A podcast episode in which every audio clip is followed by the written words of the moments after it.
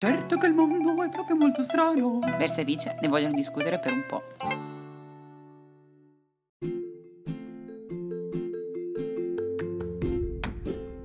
Buongiorno e benvenuti a questo nuovo episodio podcast di Viceversa Travels. Io sono Versa, Io Vice. che oggi tratterà dei grattacieli più insoliti e spettacolari del mondo. Restate quindi sintonizzati con noi e se ancora non l'avete fatto seguiteci qui e sui nostri social YouTube, Facebook, Instagram e Twitter. Ma adesso è arrivato il momento curiosità. Il resort di Marina Sand Bay. Per la rassegna dei grattacieli più spettacolari al mondo partiamo allora dal fantomatico resort di Marina Sand Bay. Siamo chiaramente a Singapore e questo grattacielo con piscina panoramica rientra nei best skyscraper a partire dalla sua inaugurazione nel 2010.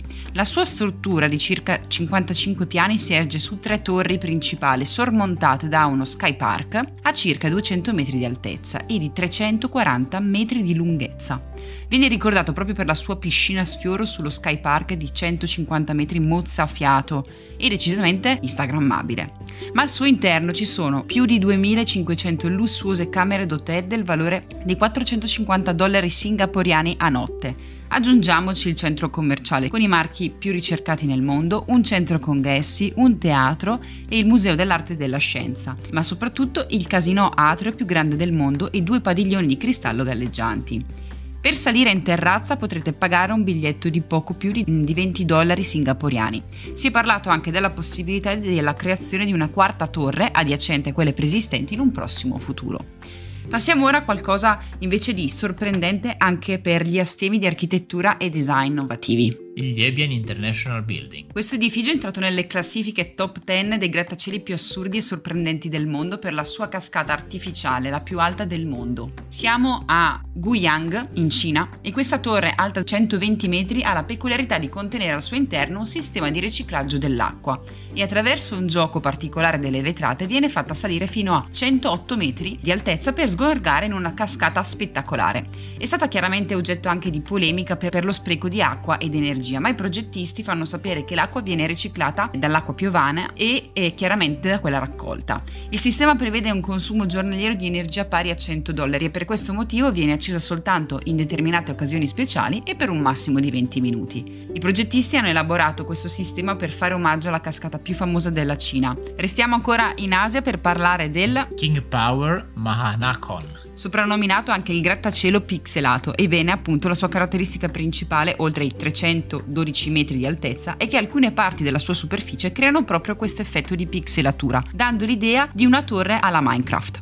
Fino al 2018 è stato l'edificio più alto della Thailandia, ma sicuramente viene ricordato per essere tra i più innovativi. Il suo interno custodisce gli appartamenti dichiarati più costosi di tutta Bangkok, l'Hotel Orient Express di Bangkok, dove il famoso designer Auer è stato incaricato appunto di inventare uno stile art déco collegandosi ai motivi delle carrozze originali dell'Orient Express e adattarlo chiaramente al moderno grattacielo. Lasciamo l'Asia per recarci nell'America Latina, dove nel 2012 è stata realizzata una delle torri più particolari al mondo. The FNF Tower. Di Panama è alta 242,9 metri e rientra nella lista degli edifici più contorti del mondo, a mio parere più contorta dei grattacieli a spirale di Dubai.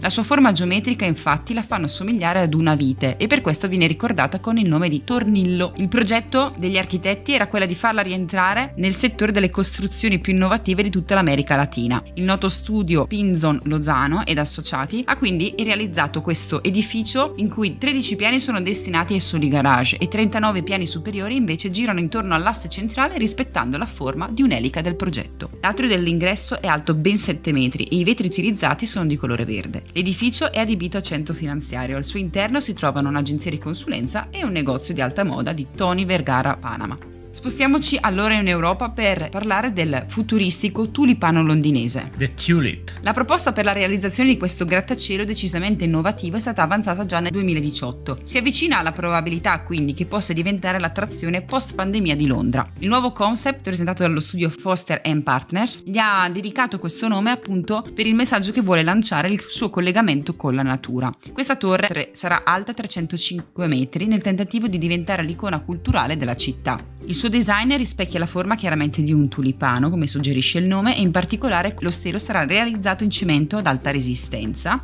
ma la parte di maggior design sarà il bocciolo, posto sulla sommità, che sarà fatto di acciaio e vetro. Il progetto è chiaramente finalizzato a rispettare l'ingombro minimo, con l'obiettivo appunto di eh, usare il minimo delle risorse. Ma che cosa si troverà al suo interno? Innanzitutto ci fanno sapere i progettisti che si troverà uno spazio educativo e una vera e propria aula nel cielo dove verranno invitati i bambini delle scuole statali per una lezione sulla storia di Londra, con visione 360 gradi panoramica sulla città.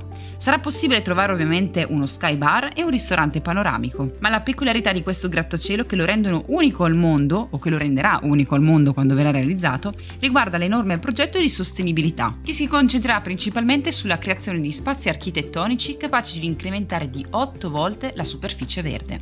Partendo dal piano terra, dunque, un parco e due padiglioni con un giardino pensile si aggiungeranno a ben due grandi pareti verdi.